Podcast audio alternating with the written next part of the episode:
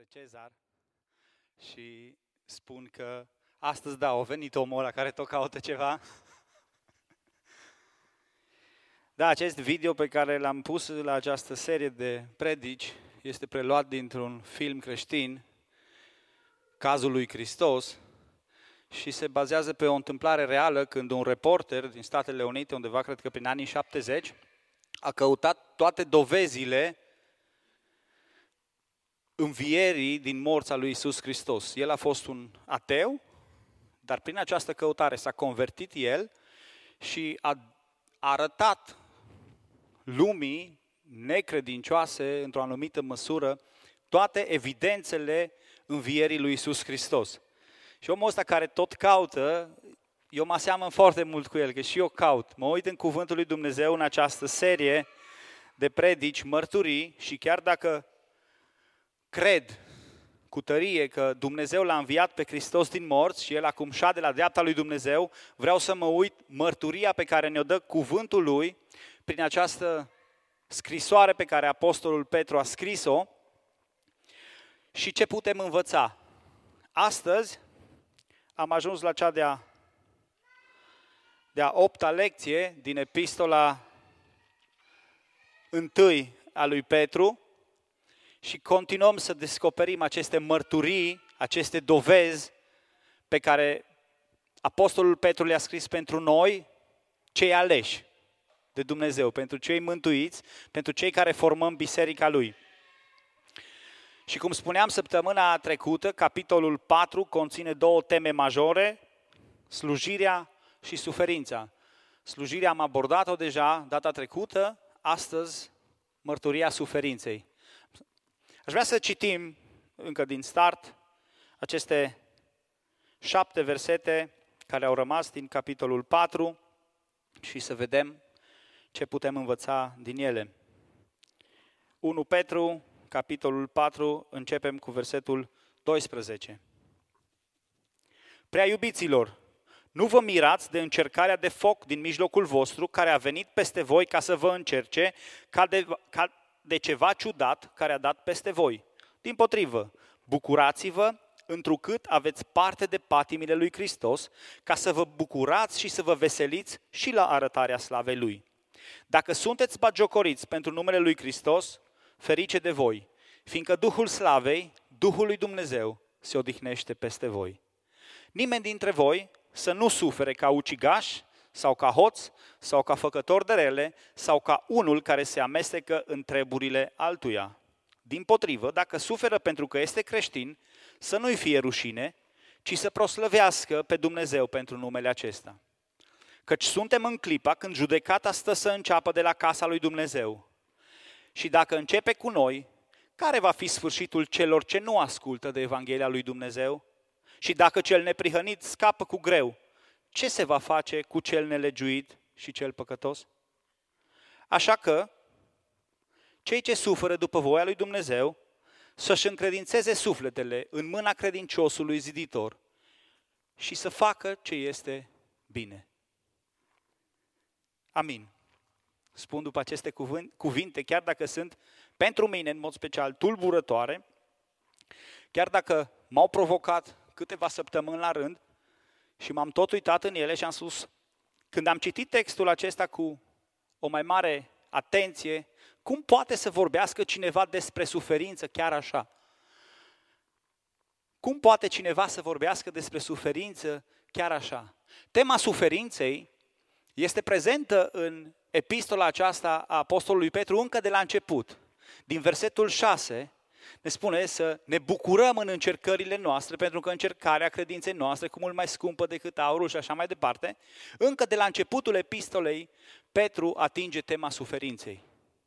Și treptat, pe tot parcursul ei, are câteva versete, am auzit astăzi și la timpul de rugăciune, un pasaj despre suferință din această epistolă, din capitolul 2, mai apoi în capitolul 3, în capitolul 4, Petru revine la această tema suferinței. Dar aici, la sfârșitul capitolului 4, el sintetizează cam toate ideile despre suferință care le aduce în această epistolă și putem să tragem câteva concluzii, câteva idei clare, câteva învățături din Cuvântul lui Dumnezeu pentru viața noastră. Se ridică însă o întrebare legitimă, ce este suferința și de ce trebuie abordat acest subiect? Ce înțelegem prin cuvântul suferință? Ce se înțelege prin acest termen? Și dacă veți căuta într-un dicționar sau dacă voi întreba în sală ce este suferința, ar fi cel puțin 6-7 cuvinte care ne vin rapid în minte. Durere, boală, greutate, încercare, necaz, tristețe, prigonire, suferință, pe plan fizic sau pe plan sufletesc, pe plan exterior sau pe plan interior. Toate aceste cuvinte, când spunem cuvântul suferință, fac trimitere acolo. Durere, necaz, nevoie și așa mai departe. Ne naștem și murim pe teritoriul suferinței. Ăsta e adevărul. Pământul acesta este sub semnul suferinței. De când ne naștem și până murim, ne lovim de, acest, de acești termeni, de durere, de necaz, de nevoie. Pe tot parcursul vieții noastre avem parte de dureri, de accidente, de boli, de moarte. Și chiar dacă oamenilor nu le place să sufere și suferința este un lucru neplăcut, ei înșiși provoacă războaie, provoacă conflicte, provoacă boli chiar și adaugă suferință peste suferință, suferință lângă suferință. Și aș vrea să privim în Scriptură cum este abordat acest termen al suferinței. Și dacă ne vom uita, am ales câteva versete în această introducere să ne uităm cum apare suferința. Suferința apare încă de la început. După căderea omului în păcat, când Dumnezeu blesteamă omenirea, se adresează Evei și îi spune, voi mări foarte mult ce? Suferința ta. Apoi urmează durere, apoi urmează trudă, apoi urmează sudoare, Moise, omul lui Dumnezeu, în Psalmul 90, ne spune că anii vieții noastre se ridică până la 70, pentru cei mai tari până la 80 de ani. Și în versetul 10 ne spune și cu ce se mândrește omul în timpul lor nu este decât suferință. Trudă și durere. Suferință. Chiar Apostolul Pavel în Noul Testament ne spune că în, în Cartea Romanilor, în capitolul 8, ne spune că întreaga creație suferă și suspină așteptând răscumpărarea. Vedem dar cum această, acest teritoriu al suferinței, această împărăție a suferinței, domnește peste tot pământul, peste toți oamenii, din toate generațiile.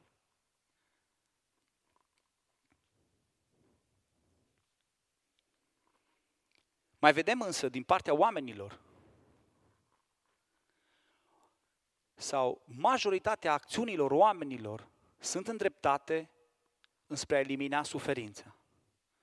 Noi ca și oameni facem orice să o eliminăm din viața noastră. Și am creat spitale, am creat institute de cercetare, am creat cabinete de psihologie, de psihiatrie, am creat toate aceste lucruri cu un singur scop, să eliminăm suferința societăți de Crucea Roșie, societăți de ajutorare, orice, ca peste tot pe pământul acesta, unde putem să eliminăm suferința. Și să trăim într-o stare cât se poate de comodă. Și să eliminăm tot ceea ce doare. Ca și credincioși, dacă observăm, dacă mergem mai aproape de noi, am stat în ultimele săptămâni și am analizat timpul nostru de rugăciune. Și dacă suntem sinceri la un timp de rugăciune, toate rugăciunile sau majoritatea rugăciunilor noastre, care nu sunt de laudă, le îndreptăm pentru a elimina suferința. Doamne, te rog, vindecă-l pe tata. Doamne, te rog, i-am durerea de măsea. Doamne, te rog frumos, eliminăm asta, dă-mi un job mai bun, scapă-mă de sărăcie, dăm ceva mai bun în direcția asta, pentru că nu îmi place să sufăr. Pentru că suferința nu ne place și suferința doare Și nouă nu ne place ceea ce ne doare, dar ne dor multe. Și am vrea să o eliminăm cu orice preț. Asta este suferința. Asta numim noi suferință.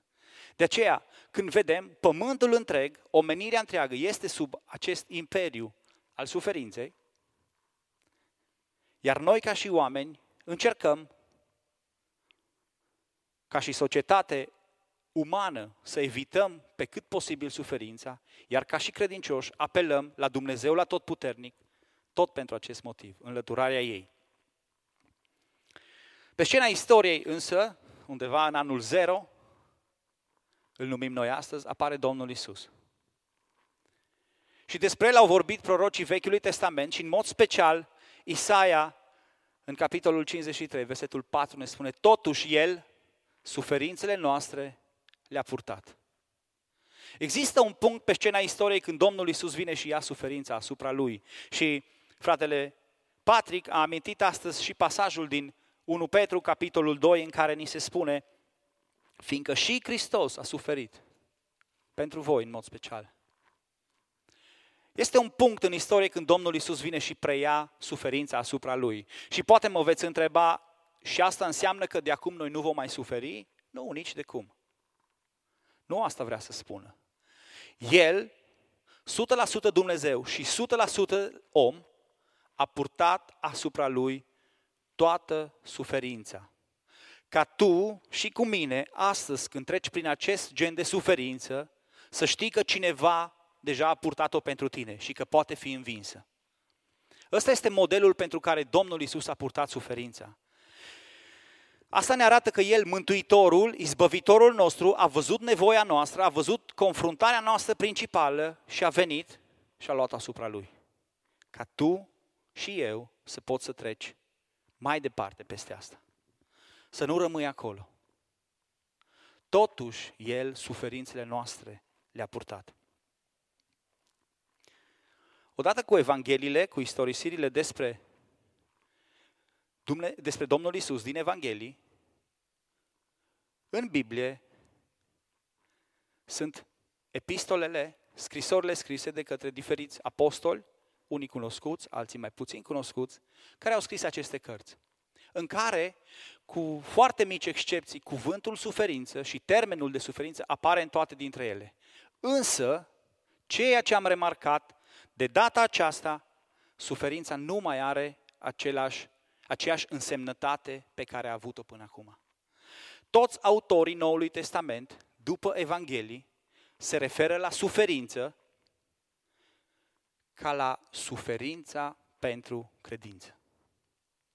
Intervine o altă definiție a suferinței, suferința din cauza credinței. Suferința pentru că aparții cerului, suferința pentru că ai ales o nouă viață, suferința pentru că aparții unei alte familii. Suferința acum se referă la toate prigonirile și toate necazurile de care ai parte în viața de creștin. Și este foarte cunoscut acel verset din epistola lui Iacov în care spune, este cineva dintre voi, cum începe?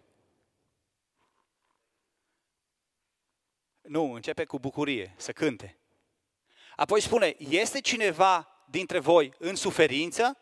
Și noi ne gândim imediat la ce? La boală. Și confundăm cu sfârșitul versetului, să cheme prezbiterii bisericii să se, să-i facă ungerea și să se roage. Nu. Spune, este cineva în suferință, să se roage și apoi vine și spune, este cineva dintre voi bolnav? Pentru că există o diferență între aceste două.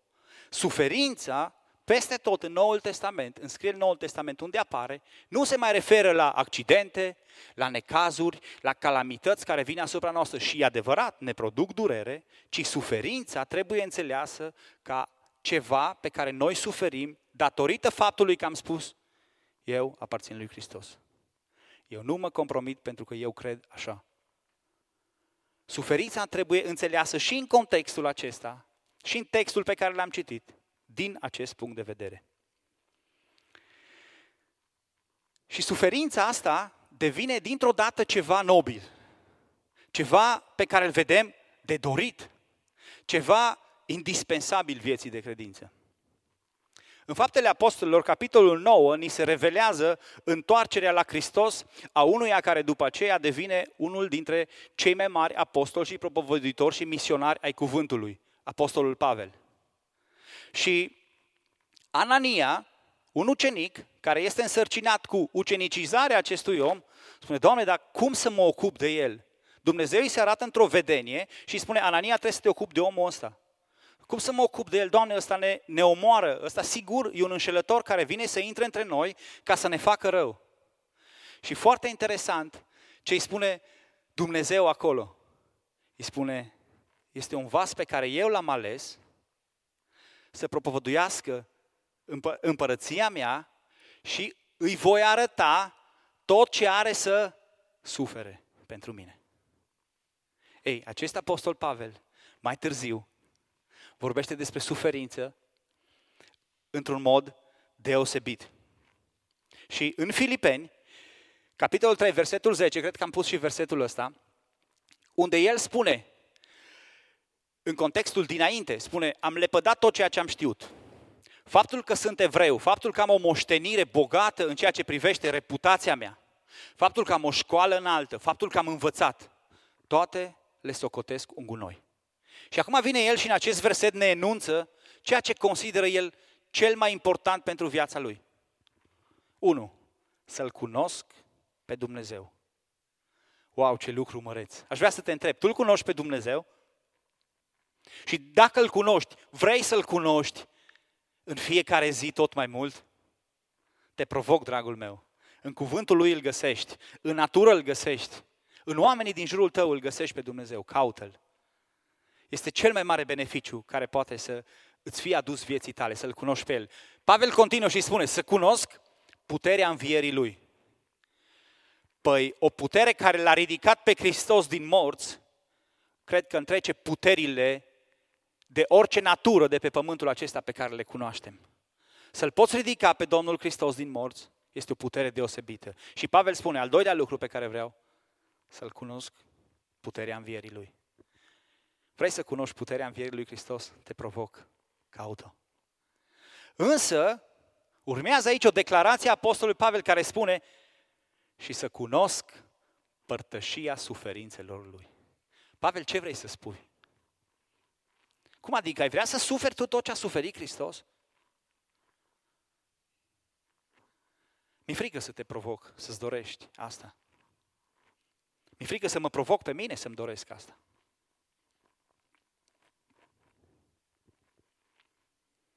cu excepția a două sau trei epistole, în toate, Apostolul Pavel vine și spune, caută suferința. Ba, ajunge până acolo încât spune, ba chiar găsesc plăcere în slăbiciune, în prigonire, în ecaz. Wow, Pavel, ceva nu e ok cu tine. Păi noi căutăm cu totul altceva. Noi căutăm să ne meargă bine. Cum adică să căutăm suferința? Cum adică să căutăm așa ceva? Și vă provoc, notați-vă pe foile voastre, Roman capitolul 8, 2 Corinteni capitolul 4 și 2 Corinteni capitolul 11. Citiți-le acasă. Sunt niște capitole în care apostolul Pavel descrie suferința într-un mod în care mai mai că îți vine să spui, wow, vreau și eu. Pentru că odată cu suferința el descrie și beneficiile acesteia. Și o să fac referire la câteva lucruri din aceste trei capitole.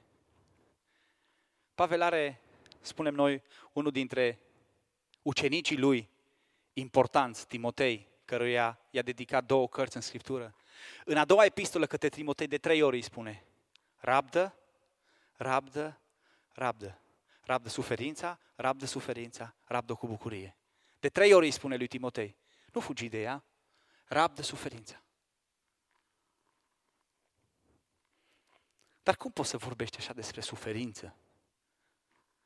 Pentru că tot ceea ce ne doare, noi încercăm să eliminăm, așa cum am văzut. Ca și societate, ca și oameni, ca și creștini. Doamne, așa de tare mă doare, te rog frumos. Și de multe ori sunt la rugăciune și uh, mă marchează când cineva spune, hai să ne rugăm pentru mama că o doare așa de tare. Și te gândești un om bătrân sau un vârstă care suferă și îl doare. Și Bineînțeles că apelezi la Dumnezeu și spui, Doamne, te rog, acolo unde medicii nu mai pot, acolo unde nu găsim o soluție, te rog, intervină Tu și ia suferința. Și este o suferință care doare. Toată suferința doare. Pavel, cum poți să vorbești despre așa ceva? Petru, la fel. Pentru că ce este foarte important, în acest paragraf al suferinței, Petru folosește mai mult ca niciodată cuvint, cuvântul bucurați-vă, veseliți-vă, ferice de voi.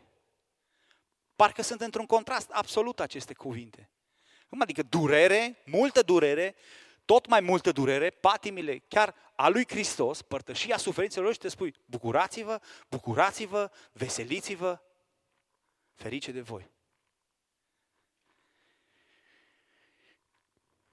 Și aș vrea să ne uităm în acest pasaj și să încercăm să luăm câteva lecții pe care să le aplicăm, pe care să ni le amintim când va fi nevoie. Câteva lucruri care să ne fie de folos, poate acum, poate mai târziu. Și foarte interesant, așa cum am stat și eu când am studiat acest lucru și mă gândesc, nu se poate așa ceva. Petru vine și începe acest pasaj cu o poruncă, să zic așa. Nu vă mirați. Nu vă mirați. Păi sunt mirat de nu mai pot. Cum adică să-mi doresc toate suferințele astea să fiu foarte plin de bucurie și Petru începe și spune, nu vă mirați. Nu vă mirați, pentru că suferința, în primul rând, suferința este un test. Suferința este un test.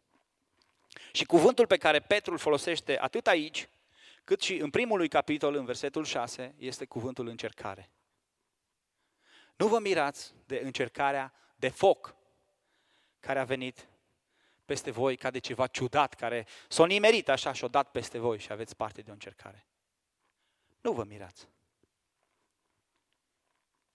Același verset pe care îl găsim la început. O să-l citesc ca să nu îl Acum, dacă trebuie, sunteți întristați pentru puțină vreme prin felurite încercări. Acum, dacă trebuie, sunteți întristați, sunteți în suferință prin felurite încercări, pentru că suferința este un test. Orice lucru de valoare din lumea aceasta este supus la teste. Mai ales în producție, orice lucru trebuie supus la un anumit test pentru a, pentru a putea primi o verificare, pentru a putea primi un atestat, orice lucru trebuie supus la un test. Și Apostolul Petru spune, dacă aurul, dacă aurul, care într-o zi va pieri, este supus la acest test și ars ca să îi se vadă valoarea, cu atât mai mult tu, cu atât mai mult tu care ești veșnic, vei fi încercat. Și nu ești încercat ca să vadă Dumnezeu din ce material ești, pentru că dăm voie să spun, dragul meu, Scriptura ne spune că El ne-a creat. El știe că suntem țărână. El știe ce locuiește în noi. Acest test este pentru tine. Ca să știi din ce ești făcut. Ca să știi până unde. Până unde ajungi în vorbele tale. Doamne, am promis te voi sluji toată viața mea. Hai serios, hai să vedem. E pentru tine, dragul meu.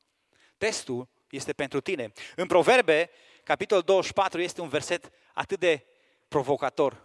Dacă slăbești în ziua necazului, mică îți este puterea.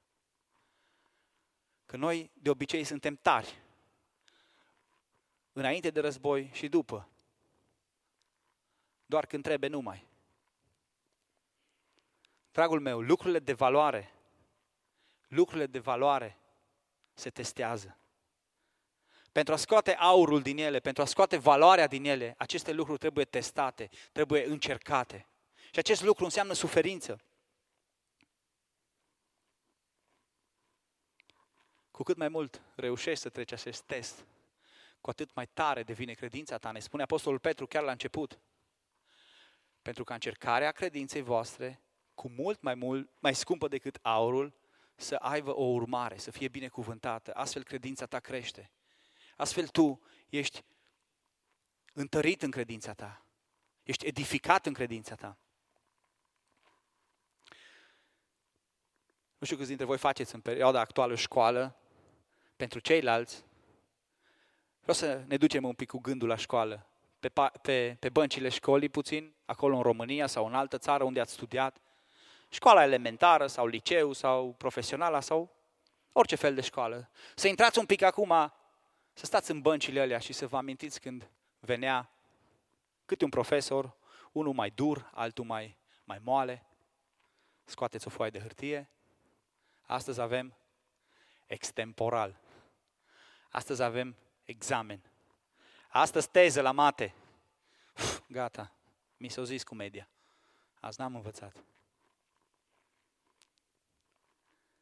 Pentru că nu ai cum să primești o notă, n-ai cum să primești un calificativ dacă n-a existat un test. Nu se poate. Versetul 13 vine și ne explică exact același lucru.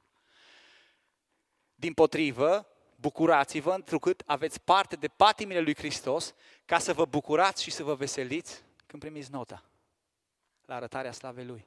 Ca să vă bucurați și să vă veseliți. Bucurați-vă și acum. A venit testul. Pentru asta am învățat, pentru asta m-am pregătit o viață întreagă, a venit testul. Mă bucur acum ca să mă bucur când iau admiterea, când îmi iau bacul, când trec în ciclu 2 și așa mai departe. Nu există premiu. Nu există premiu fără test. Când am primit acel premiu la școală, l-am primit pentru că am luat anumite note la diferite materii și am primit un premiu ca semn de recunoștință, să zic așa, pentru ceea ce am învățat.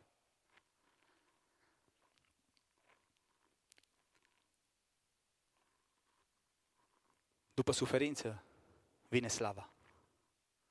După suferință vine slava. Nu, are, nu avem cum să o punem înainte. Nu ne-ar place să o punem înainte. Mi-ar place nota 10. Eu aș vrea să iau un uh, premiu 1, cum era în România. Aici nu mai e cu premii, că nu-i politic corect. Însă eu aș vrea premiu 1. Da, fără teză, fără extemporal, fără examen. Hai să-mi dea cineva așa. Nu se poate. Pentru că însuși examenul în sine are în el premiul. Când tu vei ieși de acolo, ăsta de fapt, premiul este rezultatul. Suferința are ca rezultat slava. Voi suferiți acum, însă vă veți bucura de slava viitoare. Haleluia! Mai crede cineva lucrul ăsta? Mai crede cineva lucrul ăsta? Îngăduiți-mi să răspund în dreptul vostru, nu prea. Și în dreptul meu, de asemenea, nu prea. În Romani, spuneam că o să fac câteva trimiteri la aceste capitole ale lui Pavel. În Romani, capitolul 8, versetul, cred că 18, spune, eu socotesc că suferințele de acum nu sunt vrednice să fie, să fie puse alături de slava viitoare. N-am cum să compar examenul cu premiul. Nu am cum. Suferințele din vreme de acum, oricât de mari ar fi ele și dragilor, dați-mi voi să vă spun că atât pe vremea lui Petru și a lui Pavel, aceste suferințe aveau de-a face cu prețul vieții, aveau de-a face cu tortura, aveau de-a face cu fiarele în arenele romane. Eu socotesc că aceste suferințe nu sunt vrednice să fie puse alături de slava viitoare care are să fie descoperită față de noi. O, Doamne, ajută-ne să credem. După suferință urmează slava. Dar ce înaintea suferinței? ce înaintea suferinței? După suferință vine slava, dar ce înaintea suferinței? Hai să facem o mică recapitulare. Seria mărturilor. Cum a început? Mărturia mântuirii, mărturia nașterii din nou, mărturia bisericii. Și este foarte interesant cum Petru aduce suferința după ce am fost mântuiți, am fost integrați în casa lui Dumnezeu, ne-a învățat cum să ne relaționăm la diferite tipuri de oameni, ne-a învățat cum să slujim și acum urmează testul. În Romani, când veți citi acasă capitolul 8, prima dată vine și ne spune, faptele firii pământești au fost acestea, faptele Duhului acum pe care le aveți în voi sunt astea. Iar apoi vine suferința. Vine testul. Vine testul. În în Romani, versetul care precede acel verset frumos care l-am spus înainte, că eu socotesc că suferințele de acum nu sunt vrednice să fie puse alături de slava viitoare. Versetul 17 spune, sunteți copii al lui Dumnezeu dacă veți suferi împreună cu El. O face ca o condiție. Dacă veți suferi. Dăm voie să spun o propoziție care nu o să-ți placă. În urma mântuirii nu vine prosperitatea. În urma mântuirii nu vine prosperitatea. În urma mântuirii, în urma dedicării tale, vine suferința. Și suferința aceasta, crede-mă, cuvântul lui Dumnezeu spune, este spre binele tău. Vine testul. Tu ești creat dintr-un material mult mai scump decât aurul. În tine există o valoare mult mai mare decât a lucrurilor care pierd. Pentru aceasta ești testat, dragul meu. Suferințele de acum nu sunt vrednice să fie puse alături de slava viitoare. În contextul acesta al testului, ne vom uita și la versetul 17 și 18.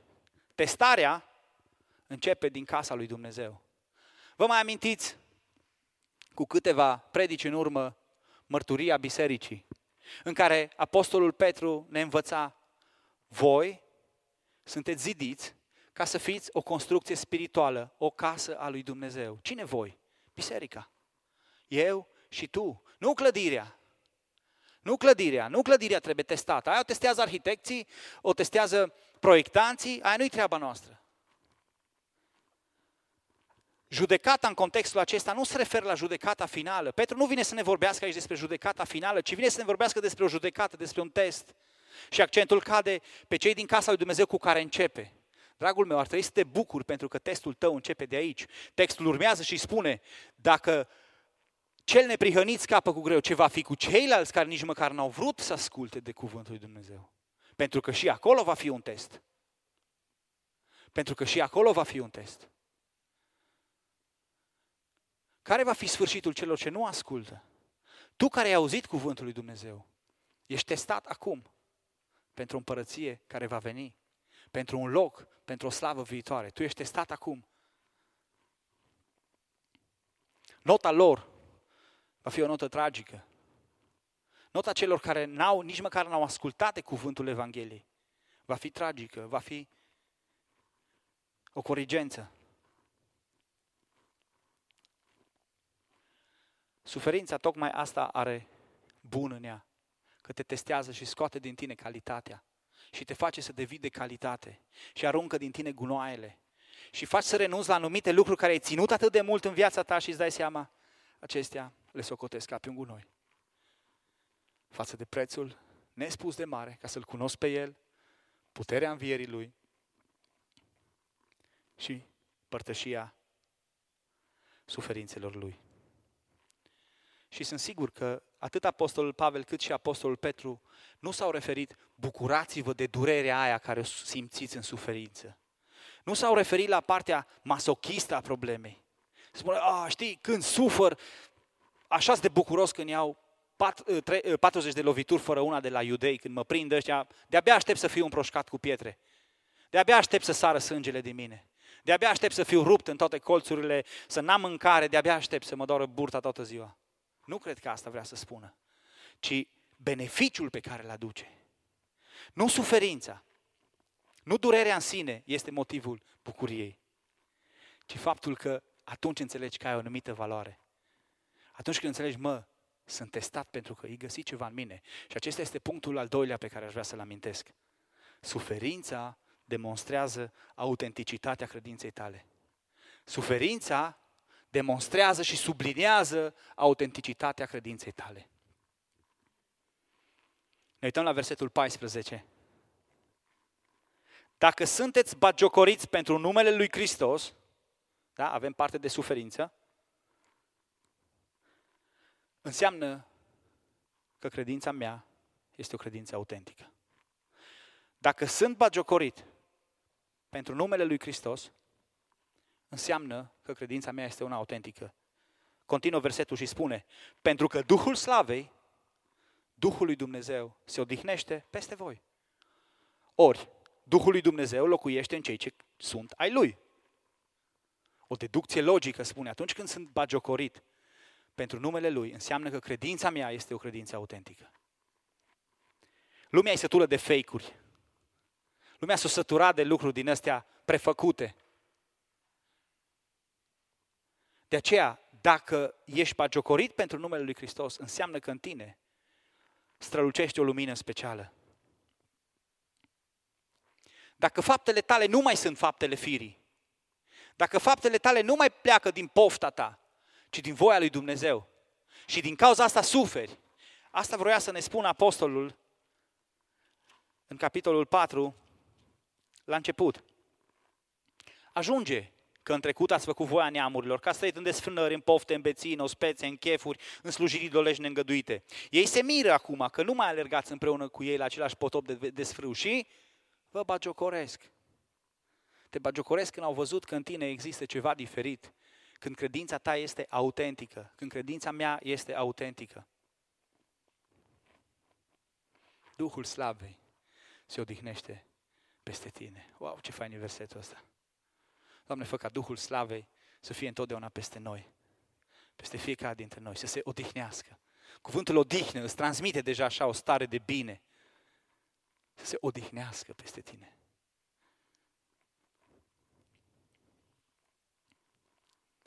Însă apostolul vine și ne atrage atenția, fiți atenți, că dacă suferiți din prostie, că dacă suferiți din păcat, că ați făcut lucruri care nu trebuie, Asta nu e suferința aia despre care vă vorbesc.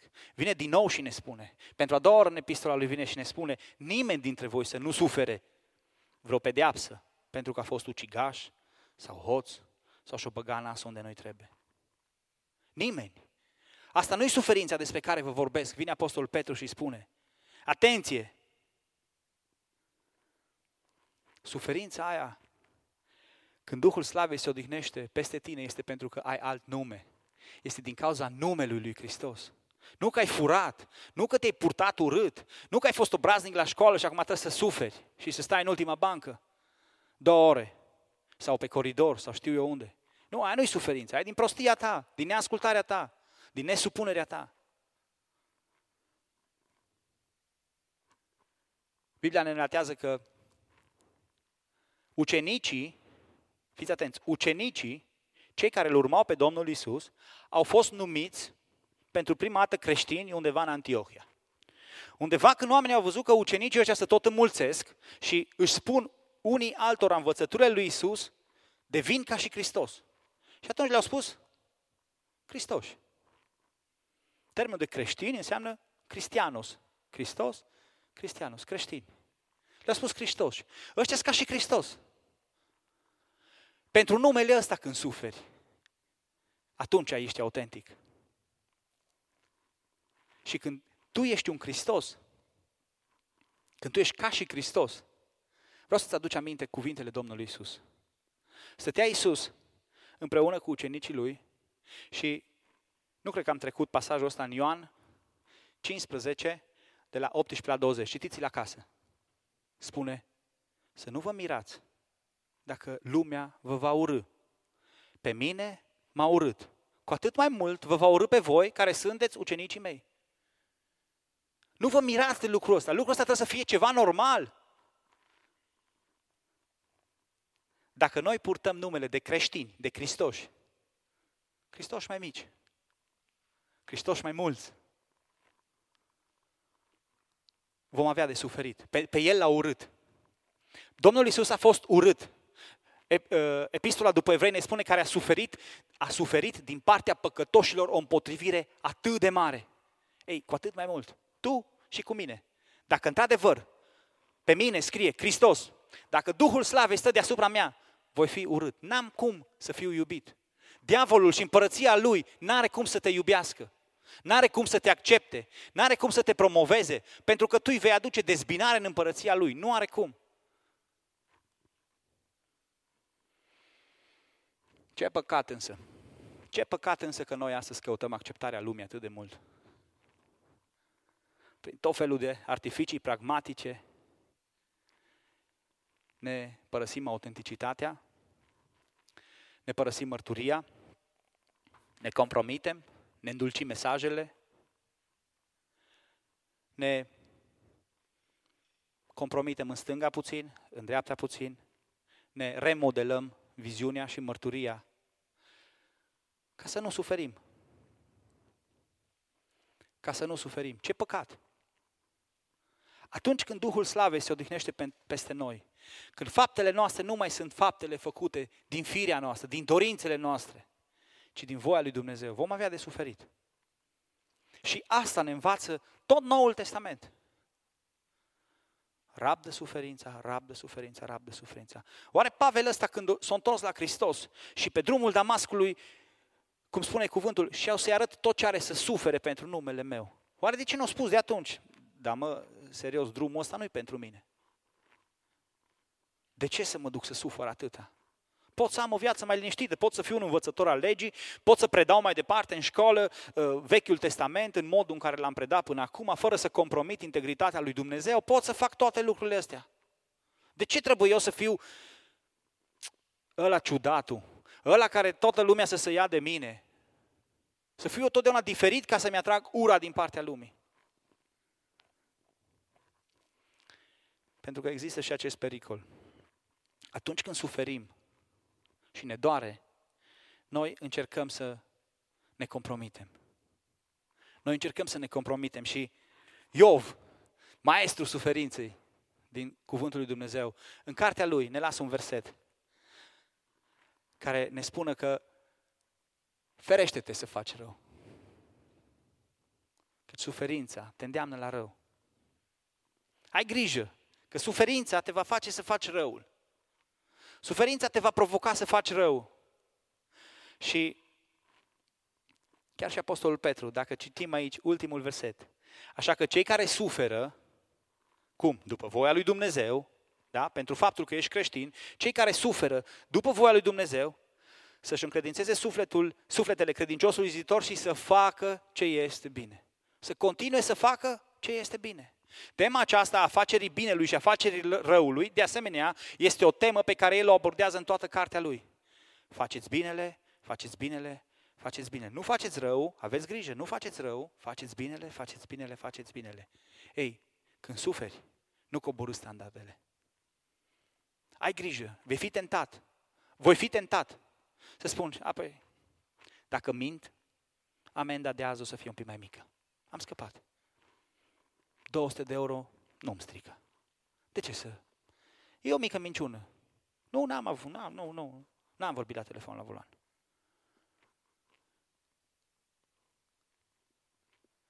Ne compromitem ca să suferim mai puțin. Să avem grijă. Pentru că este exact invers. Atunci când suferi, de fapt se demonstrează, mă, în tine e în alt material. În mine e alt material. De aia sufăr pentru că nu pot suferi răul, pentru că nu mă mai pot duce la același potop de desfrâu și ei mă bagiocoresc. Pentru frumosul nume pe care îl purtăm, de creștini, de Hristoși, de Fia lui Dumnezeu. Nu coborâ standardele. Continuă, așa cum ne învață apostolul, să faci binele. Și atunci, punctul 3 de astăzi, Suferința aduce beneficii nepieritoare. Suferința va aduce beneficii nepieritoare. Asta este binecuvântarea. Noi confundăm de multe ori binecuvântarea cu bunăstarea, cu comoditatea, cu lucrurile care ne fac să ne simțim bine pe pământul ăsta. Însă suferința aceasta, după voia lui Dumnezeu, ne aduce niște beneficii extraordinare. Extraordinare.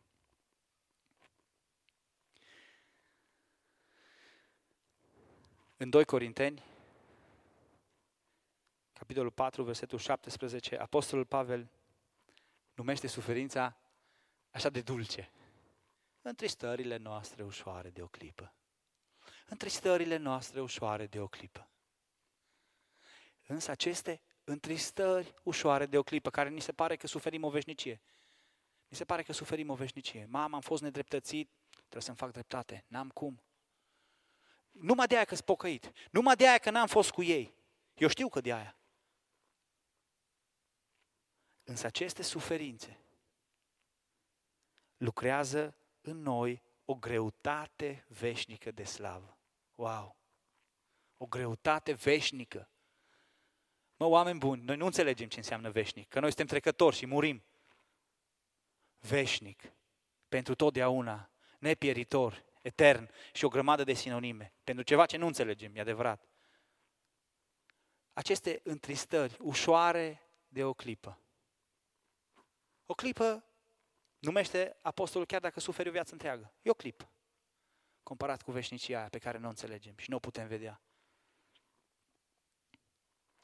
Pentru că școala suferinței aduce niște beneficii nepieritoare.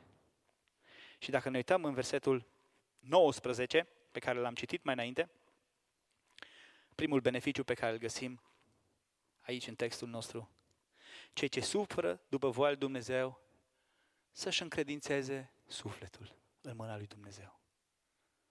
Sporește încrederea noastră în Dumnezeu. Sporește încrederea noastră în Dumnezeu. Suferința sporește încrederea noastră în Dumnezeu.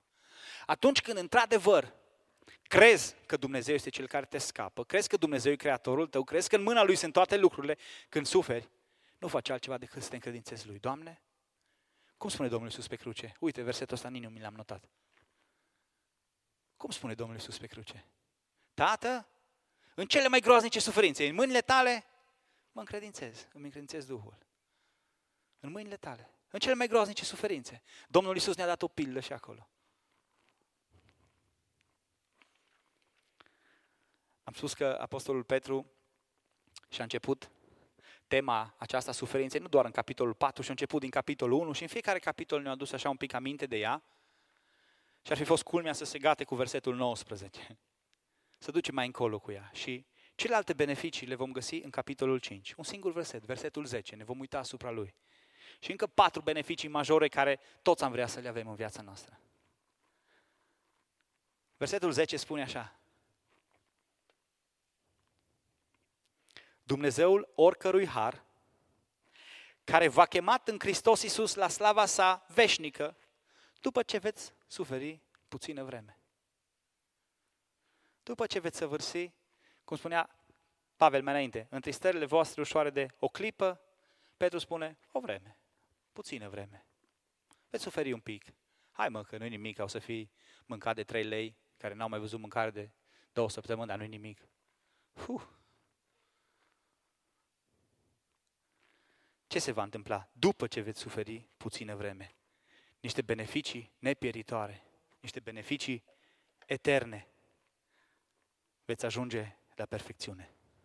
Wow! Vă va desăvârși. Veți ajunge la perfecțiune. Seba, într-o zi o să fii perfect, după ce vei suferi. Serios, nu o să mai fac greșeli niciodată. Niciodată. Titus, nici tu. Amin niciunul dintre noi. Dumnezeu, după ce vom suferi puțină vreme, ne va perfecționa. Perfect. Acest lucru iarăși nu există. Noi spunem despre anumite lucruri ca să că sunt perfecte, dar nu există. Perfect nu există. Perfect e doar Dumnezeu. Ei, Dumnezeu ne promite că ne va perfecționa. Apoi, suferința ne face mai tari ne face mai tari. O greutate, spune Pavel, veșnică de slavă. Suferința ne întărește. Dumnezeu, după ce veți suferi puțină vreme, vă va întări. Vă va face mai tari. Tare ca piatra. Iute ca săgeata. Apoi urmează el și vă spune, vă va da putere. Vă face mai puternici. Mai puternici. La un grad de putere la care n-ați fost niciodată. După ce veți suferi puțină vreme, pentru că suferința are beneficii eterne, nepieritoare. Și termină el versetul acesta. Punctul 5. Vă va face veșnici. Doar ceea ce este veșnic nu se clintește. Petru spune aici, vă va face neclintiți, nemișcați, Gata, nu mai vine un vânt și vă doboară într-o parte și mai vine o suferință și astăzi este așa de trist și mâine este așa de vesel și peste o oră iară sub pământ și peste două ore iară sus și după aia iară sub pământ și, și eu m-am săturat de mine. Vă va face neclintiți, veșnici. Wow! Mai când vine să spun, Doamne, dăm să sufăr. Dar n-am curaj.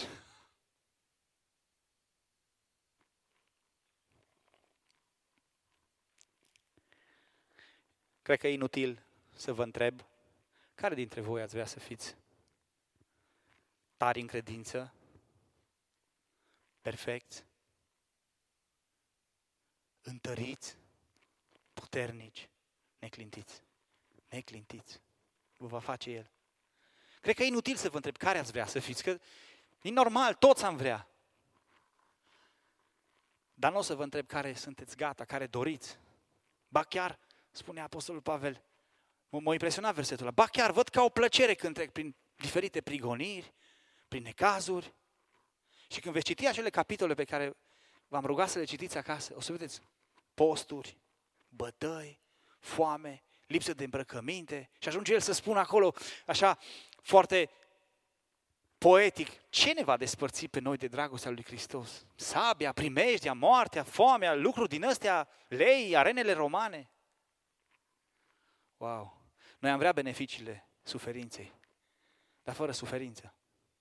Noi am vrea beneficiile suferinței, că e foarte fain să fii mai puternic, mai tare în Hristos, o credință mai mare, neclintit, dar fără suferință. Dragul meu, suferința e un test. Și dacă ai parte de acest test și dacă ai parte de bajocură din partea lumii, este doar o dovadă că ești autentic. De aceea spune apostolii, bucurați-vă! Duhul slavei se odihnește peste voi. Aș vrea să fac încheierea acestui mesaj și aș vrea să fiți atenți încă câteva minute. Cu toții dintre noi cunoaștem povestiri ale părinților și bunicilor noștri care au suferit enorm, enorm pentru credința lor. Doar dacă îmi spune numele Wurmbrand în această sală și societatea pe care el a creat-o, vocea martirilor, este de ajuns. Oameni care Poate câteodată e mai bine să spui, bă, o murit și a fost gata. Care au suferit ani de zile prin niște închisori, niște condiții mizerabile. Oare cum citeau oamenii versetul ăla? Suferințele astea ușoare de o clipă. Când el se tăra noroi zi după zi și nu vedea lumina soarelui. Poate că bunicii voștri, părinții voștri au fost dintre aceia care s-au adunat prin case cu perne la geamuri ca să nu fie prinși de securitate. Poate că vă mai uitați și voi pe știri și vedeți anumite țări din Asia, din Africa, care suferă prigonire, care sunt omorâți pentru credința în Isus Hristos. Circulă o grămadă de videouri, nu știu cât de veridice sunt pe YouTube, cu decapitări, cu lucruri groaznice, cu suferințe nemaipomenite pentru numele Lui Hristos.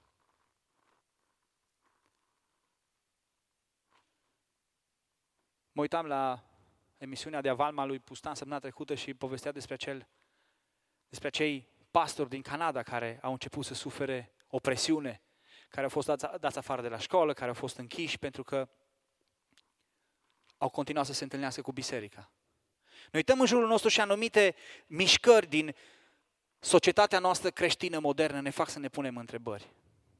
Până acum, din câte știu eu, corectați-mă vă rog dacă greșesc, noi am avut parte de har. Și nu am avut parte de o suferință din cauza credinței. Asta m-a făcut să-mi pun cele mai mari întrebări atunci când am descoperit textul ăsta. Atunci când m-am pus să-l citesc înaintea lui Dumnezeu, în lumina Duhului Sfânt, Doamne, dacă Petru, Pavel s-au bucurat și ne-au îndemnat să ne bucurăm în suferință, iar noi nu avem parte de ea. Îți mulțumim pentru harul ăsta. Că am fi niște falși să spunem, Doamne, fă să sufăr cât mai tare. Îți mulțumim că am avut parte de harul ăsta. Poate mesajul ăsta va fi pentru săptămâna viitoare. Poate că suferi, nu într-o măsură exagerată, la locul de muncă, prigonire. Sau acum nu se mai zice așa, se zice mobbing din partea colegilor. Pentru că ești creștin. Poate că vor veni alte vremuri. Istoria se schimbă. Când ne uităm în istorie, sunt atâtea perioade în care lucrurile au fost când sus, când jos, când sus, când jos. Poate că mâine vom ajunge la test. Poate mâine profesorul va scoate, va intra în sală și va spune, scoateți o foaie de hârtie. Păi cum, că astăzi scoateți o foaie de hârtie. Amintește-ți lecția suferinței. Ne spune Dumnezeu în cuvântul Lui pentru noi. Și așa cum am spus mai înainte, când acești oameni scriau despre suferință și prigonire, ăștia știau ce vorbesc. A fost închis cu picioarele în butuci, Pavel. A fost decapitat pentru credința lui. A fost răstignit cu capul în jos Petru. A fost martirizați lângă ei unul după altul.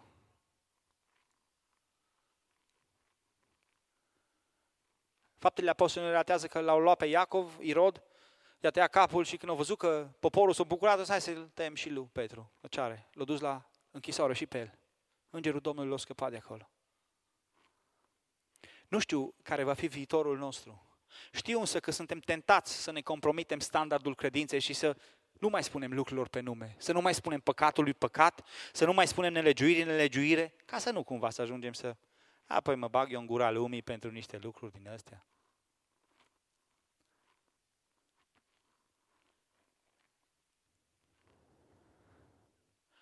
Sunt sigur că vom avea în viață situații când va trebui să ne raportăm într-un mod sau altul la suferință. Cum o vei face? Cum o voi face? Mărturia suferinței este testul care demonstrează autenticitatea credinței noastre și dezvoltă în noi beneficii veșnice. Mărturia suferinței este testul care demonstrează autenticitatea credinței noastre și dezvoltă în noi beneficii veșnice. Nu întristări ușoare de o clipă, nu prosperități din astea ieftine, nu doar bani și știu eu ce alte promisiuni. Îți bune și astea. Însă, școala suferinței lucrează în noi o greutate veșnică de slavă. Am ales ca și verset de memorat versetul 14, îmi place într-un mod deosebit. Dacă sunteți bagiocoriți pentru numele lui Hristos, ferice de voi. De ce? Că vă doare? De ce? Că e neplăcută suferința? Nu. Fiindcă Duhul lui Dumnezeu, Duhul slavei, se odihnește peste voi. Bucurați-vă! Bucurați-vă că sunteți autentici. Bucurați-vă că sunteți autentici. Aveți poate la lucru prigoniri din partea colegilor musulmani? Mai povesteam cu Marius și el ne mai spune când se mai confruntă cu... El e ca Ștefan cel Mare cu turcii. Și probabil că acolo prigonirea sau împotrivirea e mai mare atunci când te confrunți cu cineva cu o credință total opusă. Eu lucrez la o biserică. Acum, dacă și popa mă va prigoni, ce mai pot pe ăla?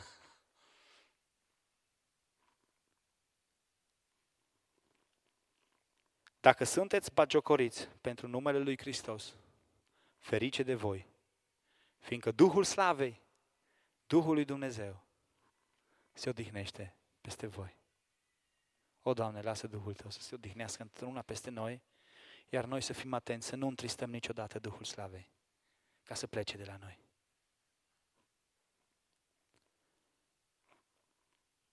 Vă las cu această întrebare. Într-o zi te vei raporta la suferința aceasta. Suferința nu suferința din cauza bolii, a dezastrelor, a accidentelor, că moare cineva sau știu eu. Și ai o suferință. Însă într-o zi te vei raporta la suferința din cauza credinței. Datorită credinței tale în Iisus Hristos. Cum te vei raporta la ea?